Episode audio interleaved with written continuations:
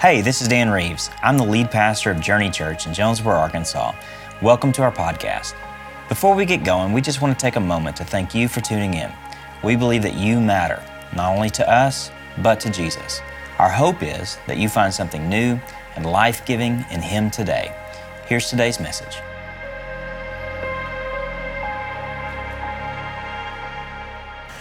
Good morning, everybody. How's everybody doing? Y'all good? Hey, it's good to see you guys. Uh, hey, if you're new with us, my name is Dan, and I'm the pastor here. So good to see you guys. See a few new faces in the house. Always uh, glad when people come through. If you're visiting, or you're looking for a church home, or just exploring faith, uh, whatever's brought you here, uh, we're just really glad that you chose to take a part of your Sunday, part of your week uh, to be uh, here with us. I don't know about you, but I was a little transported back singing that last song to a lot of moments in my life where I just remember the greatness of God and His plan and what He's working out in His creation. And uh, that's what we build our faith on uh, is Jesus Christ, uh, His faithfulness, uh, and the assurance that comes from that. So if you'd like to know more about that, uh, if you don't have that assurance, we would always like to uh, have that conversation with you and just sit down and have a cup of coffee and talk about what we believe to be true and the hope that we find in Christ. You can help us out with that if you are new. there's a connection card in the seat back in front of you. there's some boxes at the exits. You can drop it there or stop by the Welcome Center. They would love to give you a free gift just to say our way saying thanks for being here. And then also, if you're worshiping with us online, really glad that you're here as well. Uh, you can drop something in the chat. We'll send you a message. Just say thanks for being here uh, as well. Hey, I want to catch up on one thing uh, tonight or this afternoon. I guess would probably be more appropriately. We're having our first uh, ever uh, churchwide Q and A on sermon series. Um, one thing that we've been talking about for a long time is how to better create dialogue around Scripture.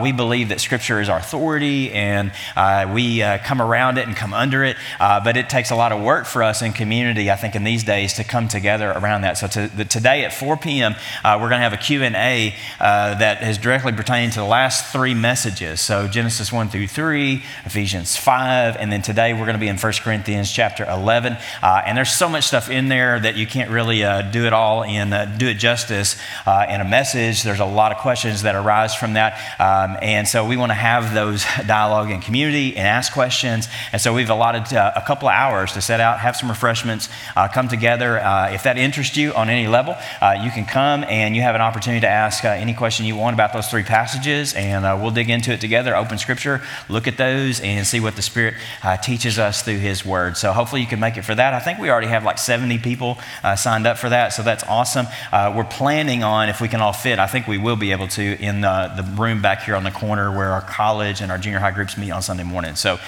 anyway, I hope to see you there. Uh, this afternoon at 4 o'clock. Hey, we are in the middle of a series. We're in the third part, uh, our third installment of a series called Men, Women in the Kingdom of God, reclaiming God's vision for his image bearers. And we're tackling uh, a lot of scriptures that, quite honestly, within the context of church, uh, I don't know that I, on some of these that I've really heard taught myself. I've been uh, preaching for almost 30 years now, and uh, I can probably count on one hand the number of times uh, that I have heard some of these messages. And I'll be honest with you, I don't think that I, in all my going to church, have ever heard uh, a message in, uh, on a Sunday morning on the passage that I'm getting ready to work through with you today. And I think the reason for that, you're going to find out, it's a pretty complicated passage. It's 1 Corinthians chapter 11. We're going to look at 1 through 16. Uh, sometimes we do uh, a lot more scripture than that, sometimes a little bit. This is going to be a haul. This is going to be a lot of stuff. So uh, kind of put on, uh, you know, buckle up, put on your seatbelts. We got a lot of uh, ground to cover. But today we are. turning the corner uh, a little bit because we're really kind of doing a little bit of a series within a series. The, this week and the next two week installments are really dealing with the, the role of women in worship inside the church gathering, inside the house churches uh, of the first century. Um, and so there's a lot of questions that arise from that, uh, and there's a lot of language that we're going to have to wrap our minds around in that. So it's this little series within a series. Today we're going to tackle these 16 verses, do our best to get through it. Um, and so we'll kind of see where we end up as far as time goes at the end you know, y'all know. If you've been here, you know. If you don't know, don't worry about it. You'll be okay. All right. Um, but 1 Corinthians chapter 11 is where we're going to hang out. I put 1031 up there because we uh, we like to get a little bit of a running start. But let me, uh, let me dive in. It's always a little bit difficult when we don't preach through a whole letter. Uh, if you are new to Scripture, realize that the Bible uh, is not one book. It's a collection of books, collection of letters, collection of writings. It's put together and bound together, or some of you have it on a phone or computer, laptop, iPad, something like that. Uh, but it is a collection of ancient writings that we believe that God authoritatively spoke through human writers to give us his thoughts, his revelation about the way that of who he is and how we're supposed to live. Uh, and so we lean into it every week when we come together. So we spend a lot of our time in it. But when we look in 1 Corinthians, we have to recognize, first of all, what it is. So let me just give you a brief rundown. Uh, if you're new to Scripture, this will help. If you're, um, if you're kind of a veteran with Scripture, this will be a good reminder. Let's go on to this. Um, the genre of this particular writing, this passage we're looking at, is in the context of a letter. Okay? The Apostle Paul is writing a letter to a situation that's going on in a specific church. Okay? The, what's happening at the church, there's a lot of things going on. And Paul, uh, much like last week, we looked at a, a, portion of a letter that he wrote to a group of churches in uh, modern day Turkey and Asia Minor. This is to a collection of house churches in the city of Corinth. Corinth was a metropolitan area, uh, it was teeming with life, there was a lot of diversity there. Uh, people had come to faith there, obviously, uh, but we all know this, right? That church is not always easy, and at Corinth it certainly was not easy. There was a, a slew of problems uh, in this church, and so, uh, in, in, large part, what Paul is doing is he's writing a, co- a corrective letter. This letter is actually a corrective, okay? And what he's going to do is he's heard a lot of different situations that are going on, and he's an apostle. Um, and so what he's doing is he's speaking into these situations specifically. It's a little bit different than last week with uh, the letter to Ephesians, which was basically just kind of a general letter that was circulated. This one is very pointed.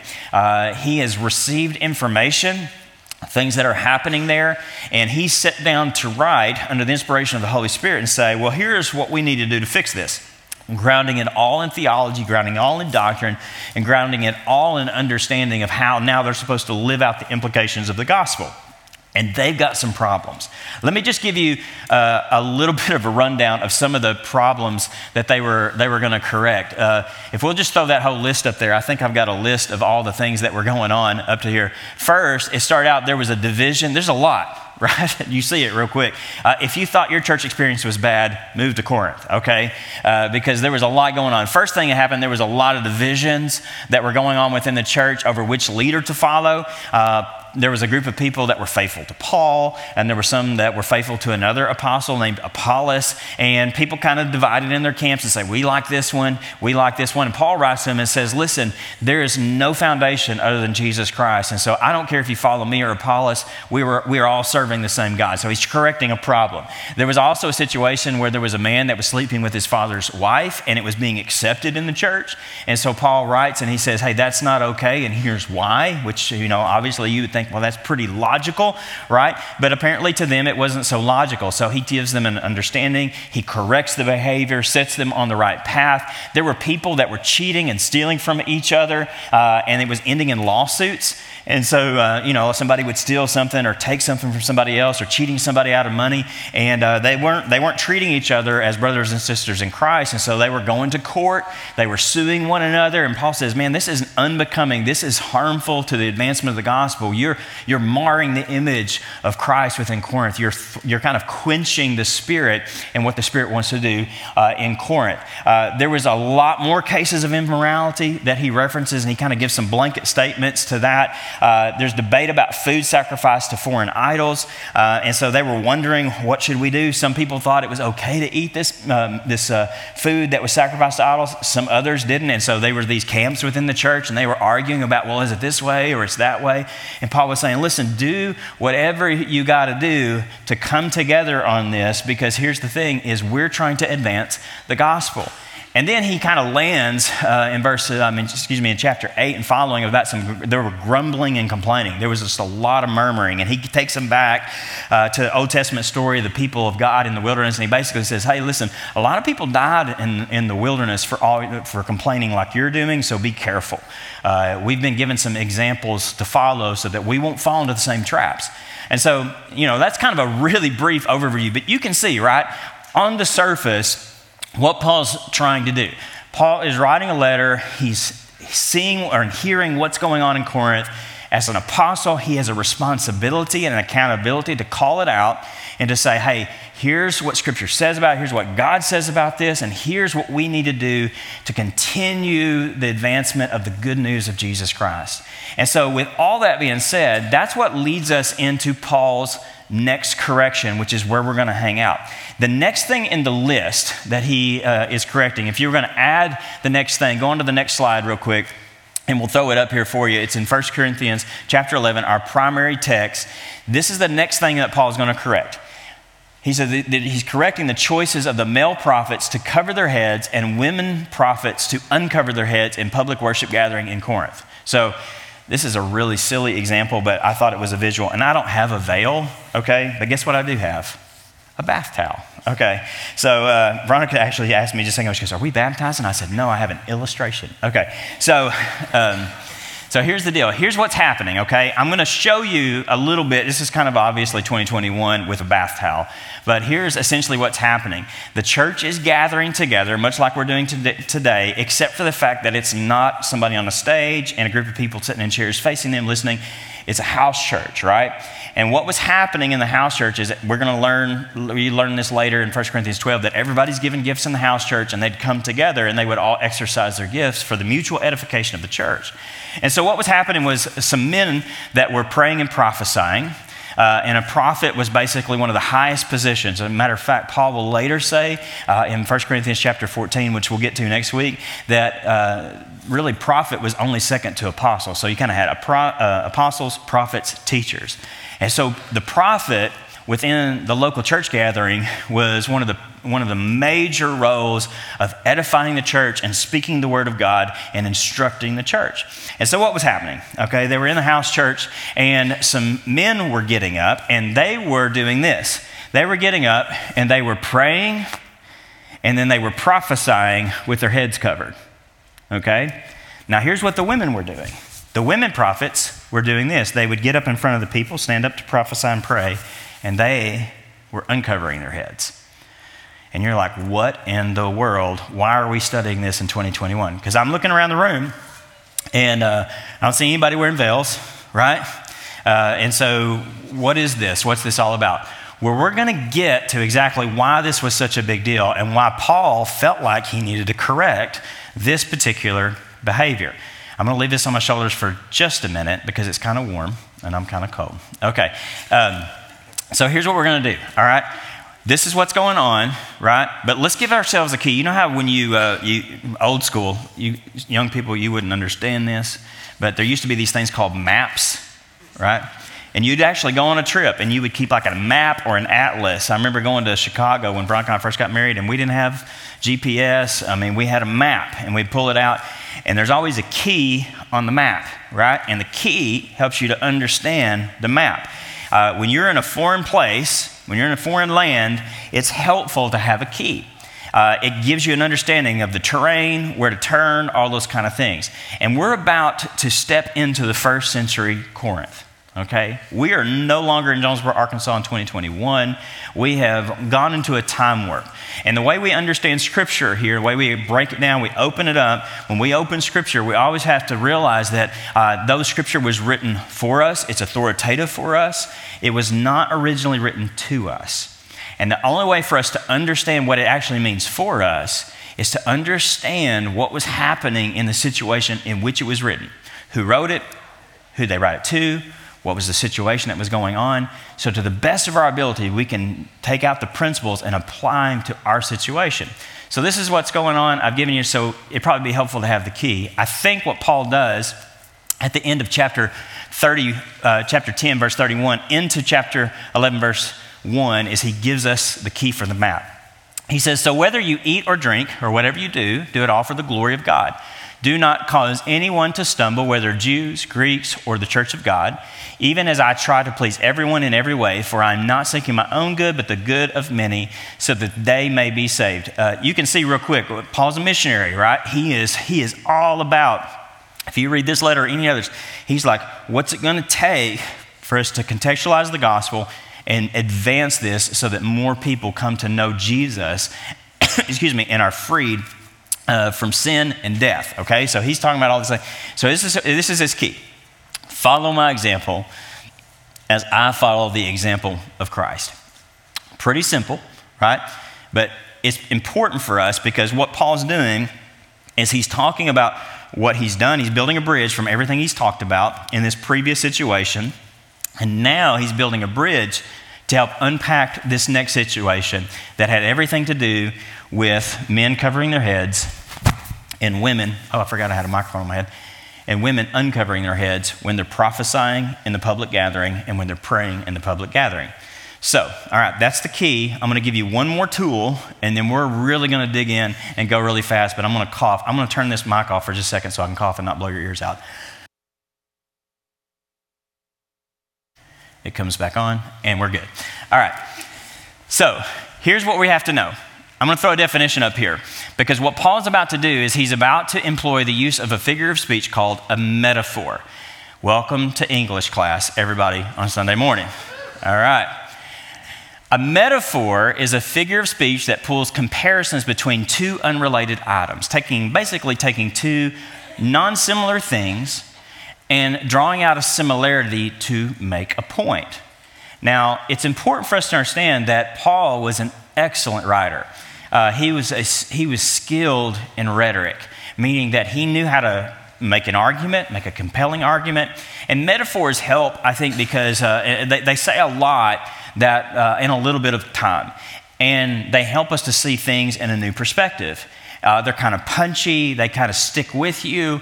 Um, and so he's about to do that same thing. And now, if you need another little uh, kind of a a, a, warm up for metaphors. Let's get into metaphor speak. Let, us look at a couple of famous ones real quick. Uh, we're going to go back a long time. You might remember this one. Uh, what light through yonder window breaks, it is the east, and Juliet is the sun. Where's the metaphor in the sentence? Anybody know? Juliet and sun, right? Now, is Juliet really the sun? No, she's not really that ball, that, you know, that blazing star up in the sky. But what Romeo is actually saying in this is that he's saying that to me, she is like the sun. She is radiant and beautiful. And, you know, I'm not a uh, literature person, but you can extrapolate what you want. He's, he's using a metaphor to make a point and it, it, it, you know it's, it's stuck with us. This is one of the most famous things that um, even if you don't remember shakespeare you've uh, all of his plays you probably have heard that and it's probably stuck with you. But let's let's look a more contemporary one of uh, what i would say is an equally good group of writers named rascal flatts. Right. What? Life is a highway. I'm going to ride it all night long now, is life really a highway? No. But the metaphor is life is a highway. Now, it has qualities. It's not that it's asphalt and it has lines, but it's a journey, right? Um, and it's taking you somewhere. And so, um, Rascal Flatts has made millions and millions of dollars off of that metaphor. It sticks with us, right? But some of y'all, you're not Rascal Flatts fans, but you are. How many children of the 80s do we have? How many of y'all were like children of the 80s? All right, this is for you. Love is a battlefield. Yes, it is. Somebody said, Yes, it is. Yeah. Yeah. It can be. it can be, right? That's a metaphor, right? Uh, I, as, I, as I read that, my mind is actually, I mean, I want to sing the song, but we're not going to do that. But it, it, sticks with you, right? It's a metaphor, and what uh, Pat was trying to say was that love can be difficult, you know, it, it's a fight sometimes. Uh, it's worth it in the sense that you're, you're, you're going after something that's important. Um, it sticks with you. It's a, it's a saying that helps us to understand some, a deeper truth, right? And it says a lot in a little bit of time. And then I'm going to give you one of my favorites from one of my favorite movies of all time. Well, of course I like her. She's a peach. Anybody know that one? Okay, this is just me. I just threw this in there because I say this, like, oh, she's a peach. You know, I use my really bad uh, Jimmy Stewart impersonation. Uh, he's talking about, uh, he's asked a question, well, do you like her? And she says, of course I like her. She's a peach, which means that she's not really a, a fruit, right? Uh, but there's something that's nice about her, enjoyable about her. I like her like I would like a peach. She's like a peach, right? And so we use these kind of things all the time. They're common to us, right? But here's the thing when somebody writes a metaphor, who controls what the metaphor means? Does the listener control it, or does the one writing it control it? The one writing it controls it. The one that's writing it is the one that's making the comparison of two dissimilar things or non similar things, and he's putting them together and saying, here's two unrelated objects that now I'm going to try to make a point from. So, this is what Paul is about to do. He's about to employ a metaphor. Okay? So, what's his metaphor? Here it is 1 Corinthians chapter 11, verses 2 through 3. I praise you for remembering me in everything and for holding on to the traditions just as I pass them on to you. But I want you to realize that the head of every man is Christ, and the head of the woman is man, and the head of Christ is God. Okay?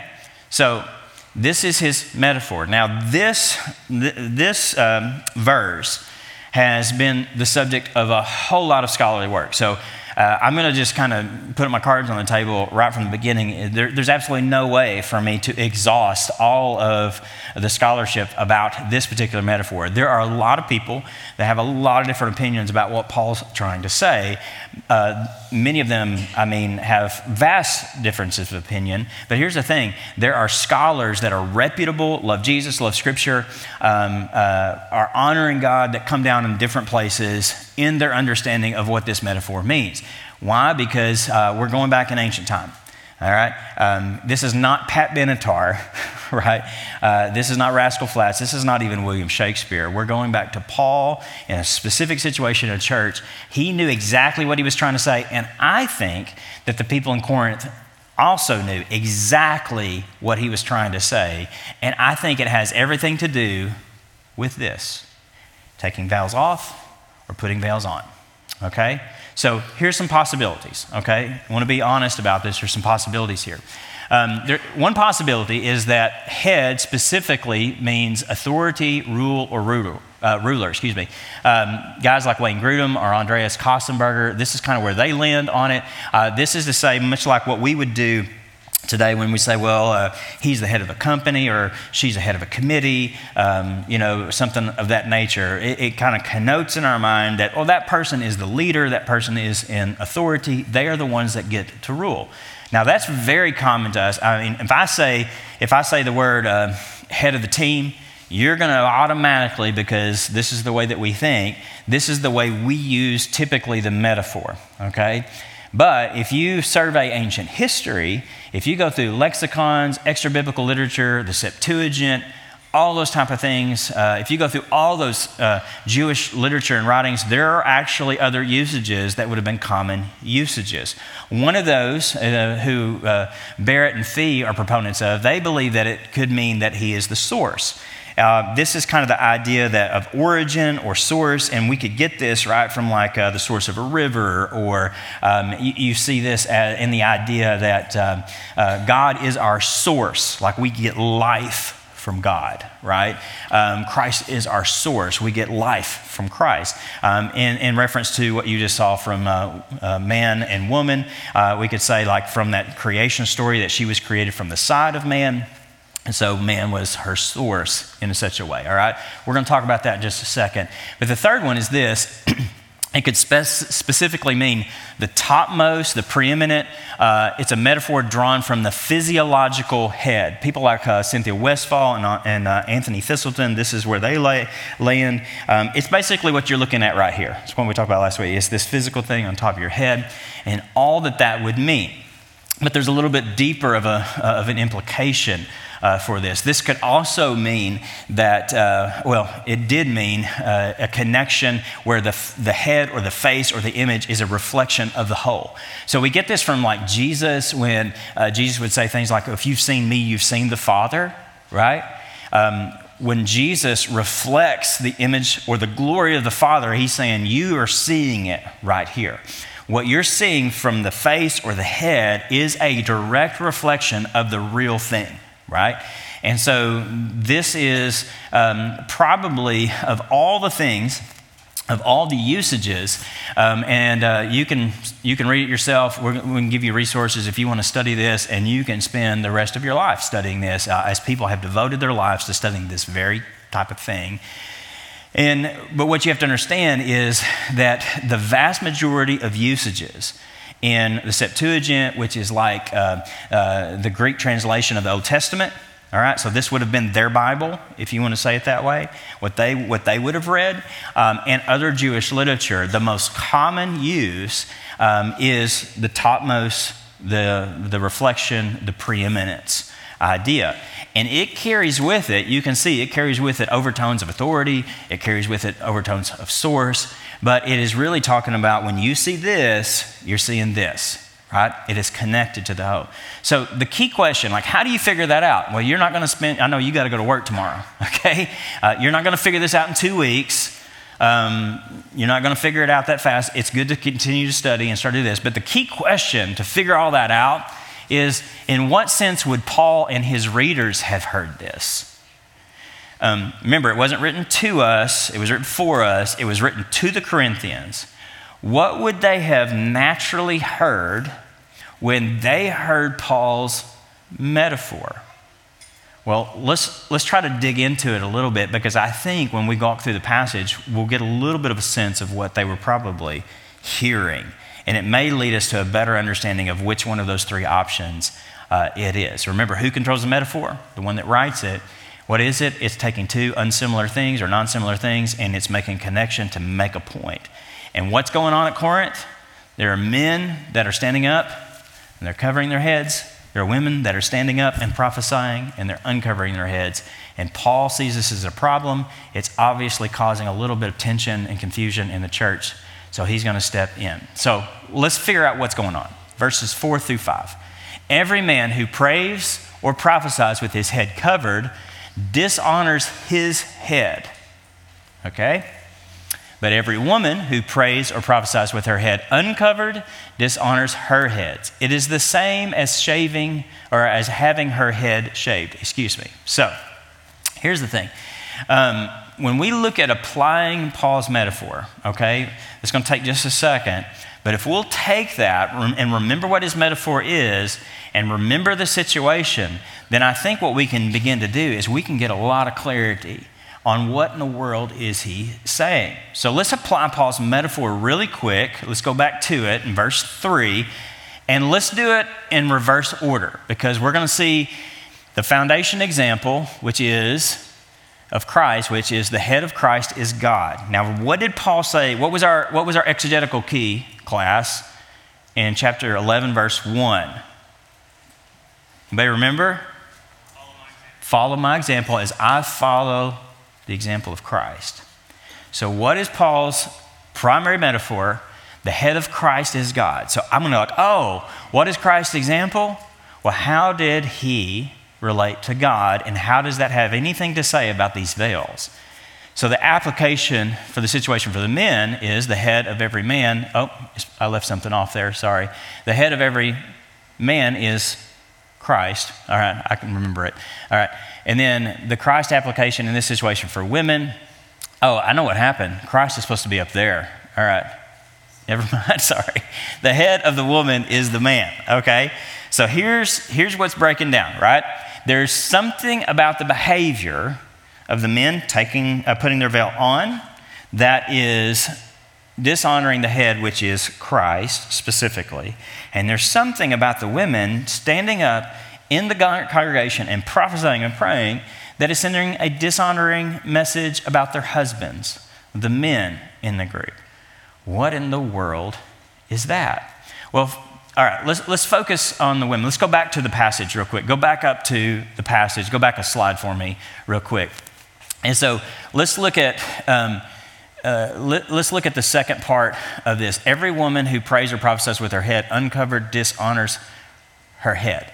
All right, so obviously we don't veil here, um, but the veil carried with it a lot of connotations, okay? Um, for one, when, uh, when someone would get married, uh, they would typically, instead of calling it a wedding, they would call it a veiling, okay?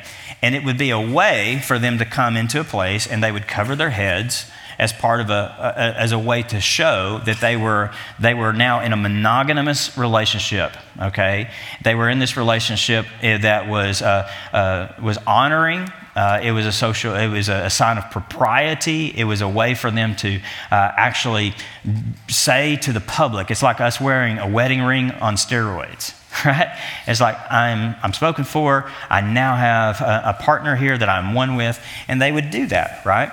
Um, the other thing was that uh, the only person that would really see the hair publicly would be then, guess who? The husband, right? Uh, it would be a sign, typically, like if you went out in public um, without your head covered, it would be a way for a woman to say that she was available, if you want to say it that way. Um, and so th- this carried a whole lot of significance. The other thing that's kind of embedded in this is that uh, only certain women could have their heads covered. And so you can think about this, right? Like if you were in a social setting and uh, one, you weren't married, or um, you had been divorced by your husband, or you were in a, in a specific situation where you were cast aside, um, you would not be allowed to cover your head. And so Paul's basically saying, I want all the women that are prophesying in the gathering, that are speaking and instructing in the gathering, and all the ones that are praying, I want to create a, a unified platform here because there is not this social standing out there that brings into the church. We operate under a different set of kingdom principles here of the gospel. We're brought into unity. And so he basically just dictates, he says, every woman should get up and they should cover their heads. Um, they should honor someone, they should show honor to their husbands by covering their heads when they get up in the congregation.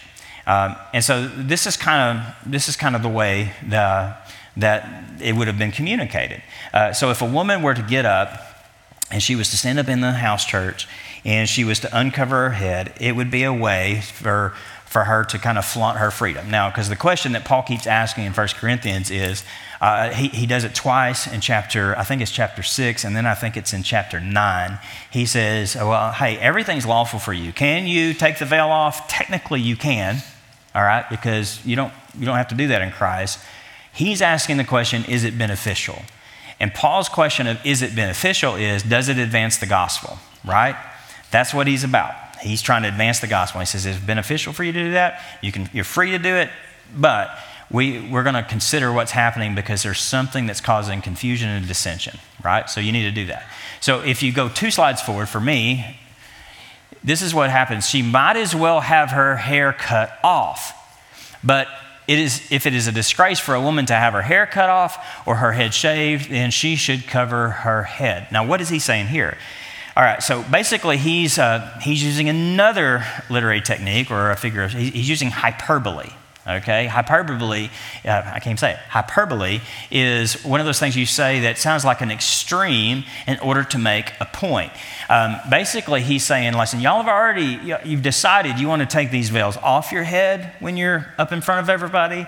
Um, if you're going to do that, you might as well just shave your head. That doesn't mean a lot to us, all right? Um, but what it meant for them was if you were caught in adultery or you were a prostitute, you would have your head shaved. They would shave your head as a sign. It's kind of like the scarlet letter in a way. It would be a sign to everyone in the community that you were, you, you were not honoring your husband. There was no more way, a bigger way to dishonor your husband in that setting than that. And so he's saying, if, if you're going to do that, then why don't you just go all the way? I mean, if, if you're going to choose for the sake of flaunting your own freedom, because you can, then why not just go ahead and shave your head? To which they would have said, Oh, no, no, no, no, no, I'm not going to do that. So Paul's making this point where he's saying, well, you've already made a decision based on social norms and what it communicates. So, and you're doing it because it affects you and how people see you. What if you chose to do something that instead of how it re- reflected on you, reflected on your husband and reflected on the gospel? So he's saying, he's using hyperbole, right? You might as well just go ahead and shave your head. To which they would have said, no, no, no, no, no. So, what's going on here? You can see Paul's trying to make a point. Women, when you get up in front of a congregation to prophesy and pray, it's beneficial for you to go ahead and choose to cover your head. Otherwise, you might as well just go ahead and shave your head. But they're not going to do that because um, they've already made a choice, right? Cynthia Westfall, in her book Paul and Gender, uh, she says this In the context of the Greco Roman culture, the veil represents honor, chastity, modesty, status, and literal protection from sexual harassment. So, this veil, for me, a bath towel, um, carried a whole lot of communication in it in their culture, right? And so, Paul says if you believe the gospel, then you need, and you honor your husband in the situation, you need to go ahead and choose a behavior that is consistent with what you say you believe. You need to stand up in front of people and you need to prophesy and pray, but you need to cover your head when you do it. So that's what he said, right? If you go back to the passage, just see it one more time. He says, For if a woman does not cover her head, she might as well have her hair cut off. But is it a disgrace for a woman to have her hair cut off or head shaved? Then she should cover her head. That's what he essentially says. So that's for the women. So what's going on with the men? Well, verse 7 tells us a man ought not to cover his head since he is the image and glory of God, but woman is the glory of man. Okay. So remember, women are taking theirs off, men are putting theirs on. So it would be like when I walked up here, okay? Let's just say I walked up the stage, and uh, of course, they were in a house church, so you kind of have to bear with me. But when they got up on stage, they would do this, and they would begin to pray. What in the world did that symbolize? Well, history tells us that when men would cover their heads in Greco Roman culture, it would most often mean that they were, um, they were basically trying to flaunt or make a public statement of their prestige. It would be like the person that walks in the room and says, Hey, I want everybody to know I'm important. I'm somebody to listen to. Um, I've got power. I've got authority. They could simply, simply cover their head and everybody would know, oh, he is somebody important. And Paul says that this particular type of behavior is dishonoring specifically to his head. Who is the man's head? Christ. So, what is Paul saying was dishonoring? Why is this dishonoring Christ? Well, remember what Paul said back in 1 Corinthians 2? You're like, no? Well, me either. But look, and so it was with me, brothers and sisters. When I came to you, I did not come with eloquence or human wisdom as I proclaim to you the testimony about God. For I resolved to know nothing while I was with you except Jesus Christ and Him crucified. I came to you in weakness, with great fear and trembling. My message and my preaching were not with wise and persuasive words, but with a demonstration of the Spirit's power, so that your faith might not rest on human wisdom, but on God's power. Basically, Paul is saying this. When you go back to verse 7 of chapter 11, he is saying essentially, when you get up and you cover your head, you're trying to show everyone your power and your prestige. You're trying to impress everyone with your position. What did Jesus do? Jesus lowered himself. And so Paul's chosen, chosen method of communicating the gospel was not to exalt himself, which was the problem in the earlier part of the letter, right? When everybody was trying to advance Paul or advance Apollos. And now we got men that are standing up and they're trying to advance themselves. He says, Stop doing that. You're dishonoring Christ. And I think he's doing something really, really clever. I think what he's saying essentially is, you know, let me ask you what's worse What's worse, a woman that is dishonoring you or you dishonoring Christ? Because I think after the first, verse 6, probably all the men in the crowd were going, Yes, cover your head, you know? And I think when it got to verse 7, they went, Oh, oh. You see, when Paul chooses a metaphor, what was the problem he was addressing? them covering and uncovering their heads. And so he's making a specific reference to what's going on. Some would say that he is, eh, what he's actually doing is he's grounding this in creation, okay? And you can see where people get this. They, they say that there's a created order. Um, and really, what this insinuates is there's really, if you go that way, that's one option, but there's actually two options, okay? So I'm to give you the two options of how you read this because some people say, well, I'm not sure. I'm just going to tell you where I fall, and you may come to a completely different conclusion, but I got to be honest about where I fall on this after studying it for several years. Uh, let me give you the two options when it says that he is the image and glory of God and woman is the glory of man, because that's kind of complicated, right? We'll go on to the next slide, and I want to show you these two, two options. One option is to read Paul's words in 1 Corinthians back into Genesis 1 and 2. And this is what we do a lot, right? We read this and we're like, oh, okay, so now I understand what happened in Genesis 1 and 2. But remember, the first hearers who heard it first, what did they hear?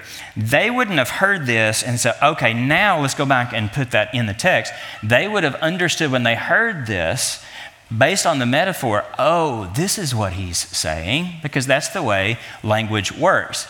So, what this would mean, though, if you choose that option, this would mean that the male human beings are made in the image of God in a way that female human beings are not. Because remember what he says that uh, man is the image of God and she is the image of man. All right, so that means that there's two different images, right? And what would also insinuate is it would suggest that men are the mediators between women and God. That women, that in order for you to get to God, you would have to go through a man to get to God. Um, and that's. Um, that's heresy, which we're going to see in just a real quick second. But that's what you kind of have to, I think you have to adopt personally if, you, if you're going to take that view.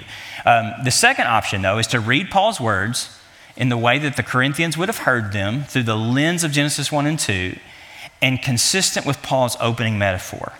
So this is important because a lot of times we, in modern day Bible study, we create elaborate systemic theologies by stringing together proof texts from a lot of different places. Um, one of my favorite quotes is from a, a, a, writer, scholar, teacher, professor, pastor named Ben Witherington, and he says that uh, a text without a context is a proof text for anything you want it to mean. People have used all kinds of proof texts to mean a lot of different things, and the best way to guard against that is to stay in the letter and to stay in the situation and let that influence how I understand what's being written there. And then I go to another letter and another situation. And then when I put all that together, I can then see the correlation. But you got to start in the immediate context of the letter. So let's kind of, let me, let me just, because I made a, a, bold statement here um, that there were two problems that I have with the first option, okay? One is that um, men, if you adopt that, then they are actually a mediator between men and uh, God and women, right? Well, we know that to not be true because Paul said that there's only one mediator between God and mankind, the man Christ Jesus, who gave himself as a ransom for all people. So, core to our faith is there is only one way, one truth, and one life, and that's Jesus. He intercedes for us. We pray through him. We access God through him. There is no other way to get to God other than the person Jesus Christ. And so we got to be really careful with that. The other problem, I think, with the first option is that um, it goes against Genesis chapter 1, 26 and 27. And it's what Genesis 1, 26 and 27 said was that men and women were equal image bearers. Then God said, Let us make humankind in our image. In verse 27, so God created humankind in his image. In the image of God, he created them. Male and female, he created them.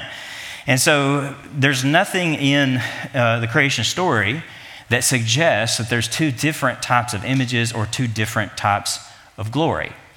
So, what could be going on? Well, I think the thing that actually converges or finds congruence with the context of the letter, if you go back to verse 7, okay, y'all stick with me, go to verse 7 real quick is when he says he is the image and the glory of God, but woman is the glory of man, what is he saying? Remember that third option for what head can mean? How it's the topmost, the foremost, it's the reflection. Um, Uh, I think the proper terminology is a synecdoche if you're, a, if you're a, uh, an English person in here, which I'm not. Um, basically, when you see the face, when you see the head, you see the body. I think what he's essentially saying is when you see woman, it reflects on man. When you see a man, it reflects on Christ. So, why is he concerned with the behavior? Is because when the woman gets up and she takes her covering off, it is reflecting poorly, it is dishonoring her husband. When the man gets up and puts his veil on, he is showing poorly who Jesus Christ is. It is not portraying him well, uh, and it is taking attention off of him and it's putting it on you. And so Paul's staying with his, with his train of thought. You may be lost. So let me give you a summary. Everybody want a summary? Amen. Oh, goodness, that doesn't help. Where are the spaces? Okay. Okay. Oh, goodness, this may confuse us more. All right. There's separate actions. Okay. Men were veiling their heads while prophesying and praying. Just look at one line at a time, ladies and gentlemen. Uh, men were veiling their heads while prophesying and praying in public. Everybody understand that, right? Okay, I think I've established that. Women were unveiling their heads while they were prophesying, and praying publicly. It involved one common thing their heads and veiling, right? They had one common problem. Both the men and the women were failing to honor, to show honor. The men were dishonoring Christ, the women were dishonoring their husbands. So, what does Paul do? He gives them one common solution. Men and women in Corinth, continue to prophesy and pray. He tells the women that they should continue to get up and speak in the public gathering and continue to pray in the public gathering, which we're going to come back next week because this seems to be contradictory to what he's going to say in 1 Corinthians 14, right? When he says, Women be silent, cliffhanger, right? Men and women, change your current use of the veil on your head. Simple. This is what he wants them to do. I want you to continue what you're doing. All you got to do is instead of covering your head, men, take the covering off because that's dishonoring to Jesus. Women, when you get up and do it, cover your heads because that's sending a dishonoring message to your husbands. Let me make it really plain. Here's what he says Paul, uncover your heads while you publicly prophesy and pray. To women, Paul says, cover your heads while you publicly pray and prophesy. That was a lot of work to get to that, wasn't it? You're like, oh, you could have just said that, okay? All right. It wouldn't have been nearly as fun, though. Okay. All right. So, everybody good? We good? All right. Let's look at verse 8 and following. Let's finish this thing up. Verse 8 For man did not come from woman, but woman from man. Oh, no. Neither was man created for woman, but woman for man. Oh, no. Okay. It is for this reason that a woman ought to have authority over her head because of the angels. Oh, my goodness, Paul. Nevertheless, in the Lord, woman is not independent of man, nor is woman independent, uh, man independent of woman, excuse me. For as woman came from man, so also man is born of woman, but everything comes from God. Y'all good still? Everybody still good? Okay. Here's, what's, here's basically what's going on, okay? Uh, we don't have time to tackle the angels, okay? Are y'all okay with that? All right.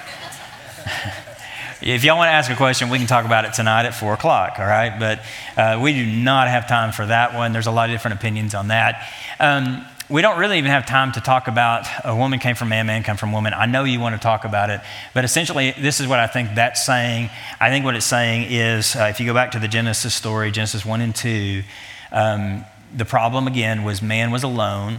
God said, It's not good for you to be alone, so I'm going to create a helper, an Ezer Kenegdo a helper that's suitable for him. And he's going to answer the question, the problem of the man's aloneness. He's gifting the woman to man in a way that strengthens that and their oneness. They become one flesh. So it completes God's picture, right? You take her out, man's still alone, and that's not good. He's given, God has given her for man, all right? A lot of people like to take that and they just say, well, see, she's supposed to be for his purposes, right? That's not what it's saying. That's an inference that you're applying to that, but it's not there explicitly. It's for this reason a, woman ought to have authority over her own head. Now, translations make a big difference. Um, how many of y'all have ESV? Raise your hands.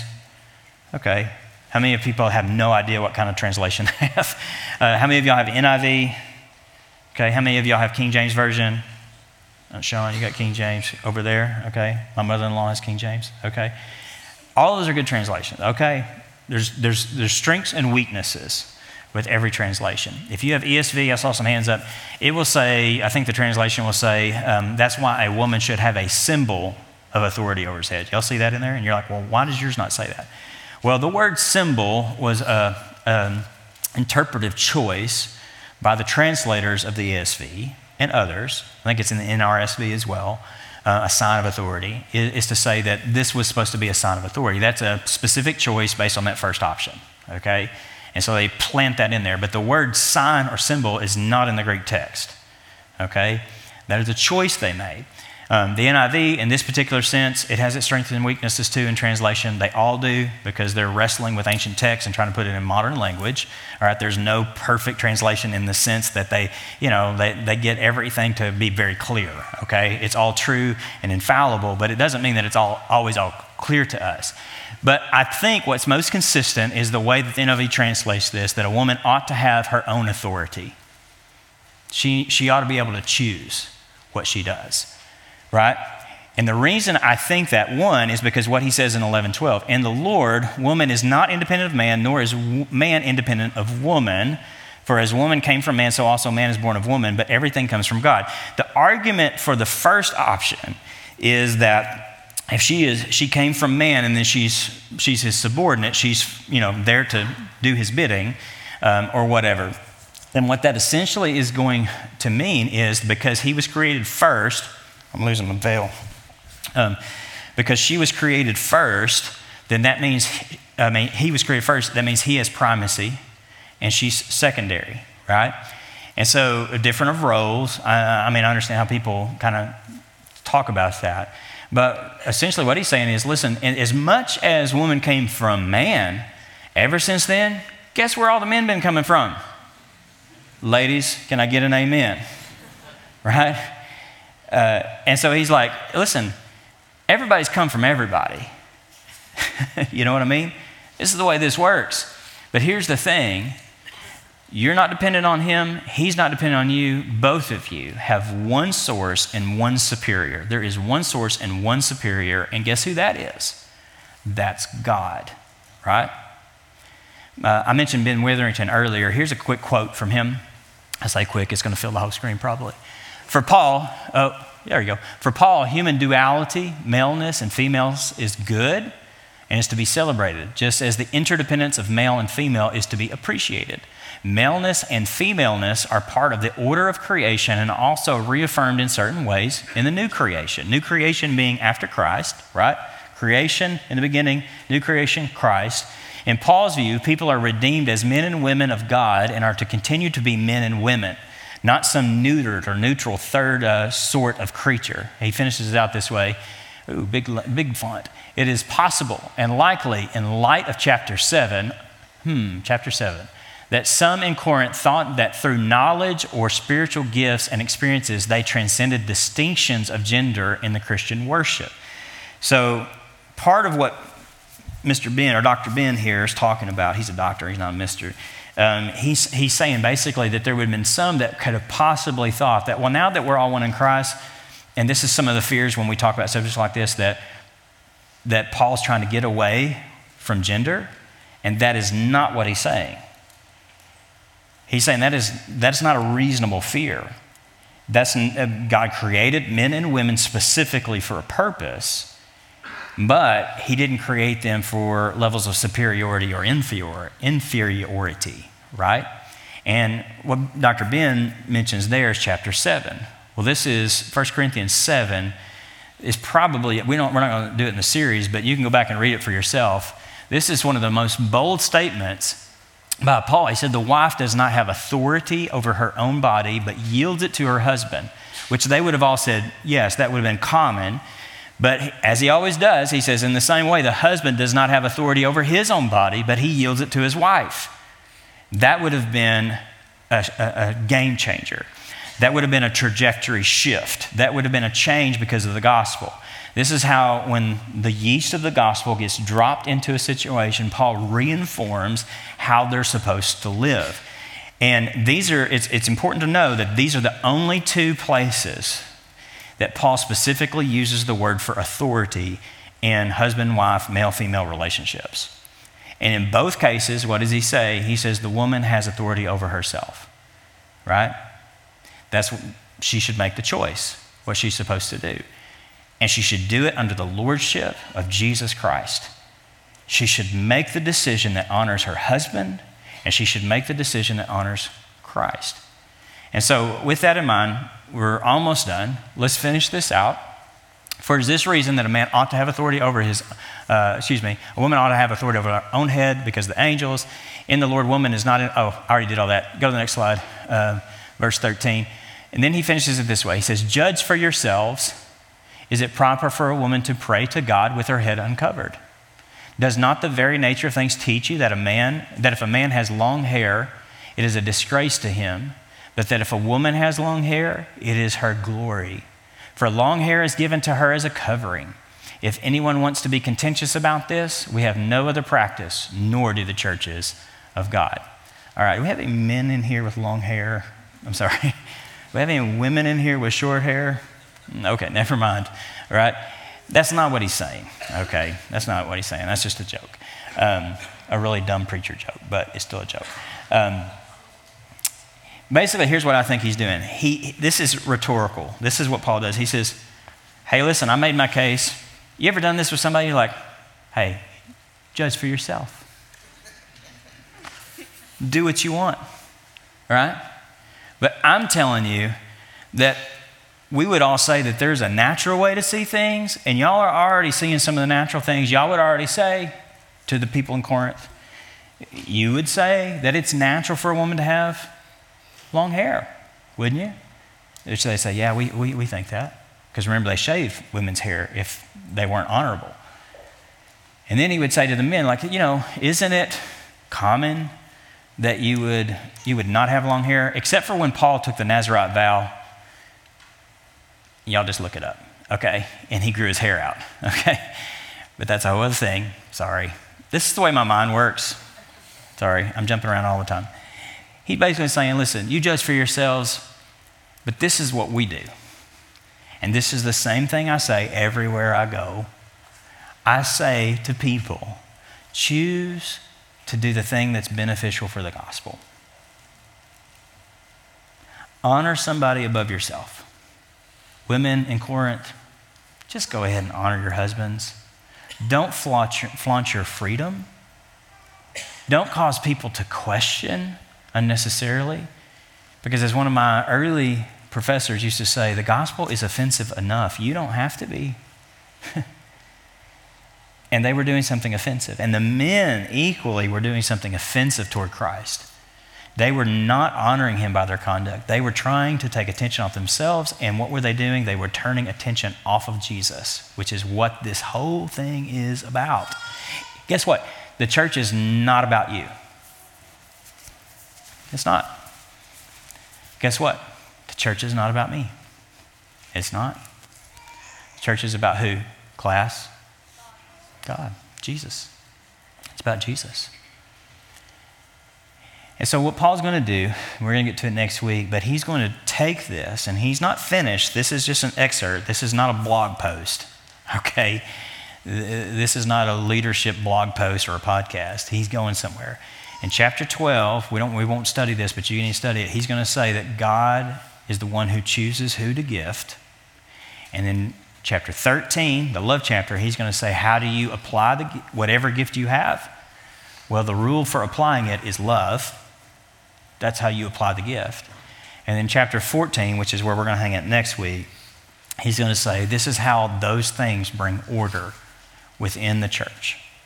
This is how you turn things away from chaos to order. And he's going to correct some behaviors there too. So here's the thing um, I'm going to pray. Um, we were going to do a song, but it's a little late. So I'm going to have Adam come up and finish this out. Uh, in just a second. But before I do, uh, I'm going to ask that the Lord would speak to us. And would help us to understand this text. And if you don't have a, a group, we would love for you to jump in and join one. We have journey groups right after this um, that uh, they're going to go in through the Gospel of John, and then I hope you can come back and join with me over those three passages tonight. Let me pray for us. Father, we thank you so much. Um, Lord, that you have come and revealed yourself to us. Uh, you are the true head of your church.